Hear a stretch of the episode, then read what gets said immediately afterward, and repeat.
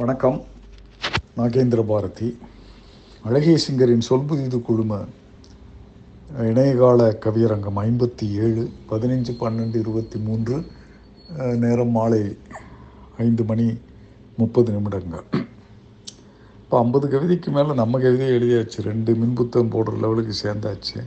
இப்போ அழகிய சிங்கருக்கு இன்னைக்கு ஆடியோவில் போட்ட மாதிரி மற்றவங்களோட கவிதைகளையும் வாசிக்கலாங்கிறதுக்காக இது வந்து மதுமலர் அப்படின்னு நம்ம வளம்புரிலேனா நம்ம சொல்பு இது குடும்பத்தில் இருக்கிறவர் அவருடைய மதுமலர்களை இலக்கிய சிட்டுகள் ஆண்டு மலர் ரெண்டாயிரத்தி இருபத்தி மூணுலேருந்து குகன் அப்படிங்கிறவரோட கவிதை.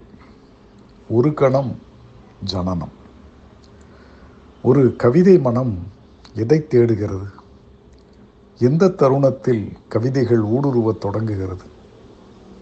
நடுநிசி தனிமையில் பெரும் மனித திரள் மத்தியில் ஜன்னலோர தேநீரின் மெய் சிலிர்ப்பில் சில ரகசிய சொற்களில் கதகதப்பான நினைவுகளில் சிலரின் வெறுமை பார்வையில் தூங்க விடாத பொறாமையில் அணைக்க முயன்று கடந்த கோபத்தில் எல்லாவற்றையும் நகைத்து கடக்கும் நிதானத்தில் பாதுகாப்பான கம்பளி சூட்டில் பணமில்லா எரிச்சலில் மதிய நேர நீண்ட தெருக்களில் ஒரு கேமராவின் ஷட்டர் சப்தத்தில் அணைந்த விளக்கின் மென்கருகல் வாசனையில் சோகத்தில் மோகத்தில் ஆறுதலில் ஆற்றாமையில் எல்லா நிலைகளிலும் எல்லா தருணங்களிலும் கசிந்து கொண்டே இருக்கிறது கவிதை கடந்து கொண்டே இருக்கிறது காலம்.